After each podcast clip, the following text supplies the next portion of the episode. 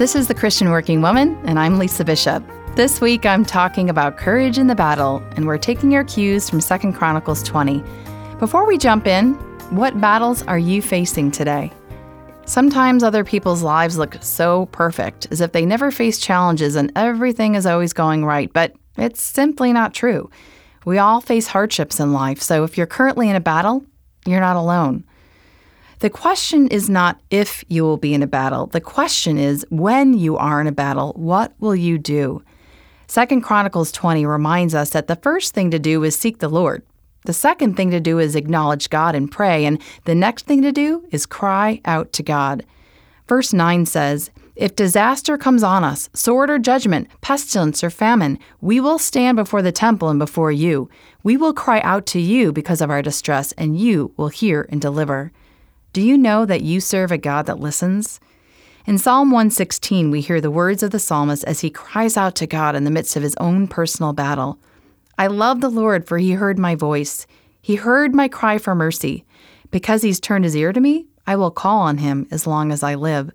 The cords of death entangled me. The anguish of the grave came over me. I was overcome by distress and sorrow. Then I called on the name of the Lord. Lord, save me. You can hear the absolute distress in the psalmist's voice. He's in utter despair. You know, there's a lot of despair in the world these days.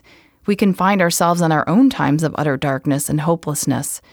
When disaster comes and it feels like life is caving in, in those moments when you are tired and weary and you feel like you're at your wits' end, when you're not sure where to turn and you feel as though there is no way through your circumstances or no way out from under the weight of life, remember to cry out to God. Not too long ago, I was experiencing a really big battle in my life, and I felt confused and anxious, and I was worried and weary. I was desperately seeking to hear the Lord's voice, and Psalm 25 became a psalm that I recited on a daily basis. Make your ways known to me, Lord. Teach me your paths.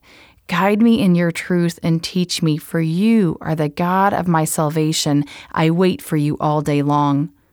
Sometimes in the battle, it will feel like a fight just to cry out to God. You can be tempted to turn to other things to distract you or to numb the pain, but remember to cry out to Him.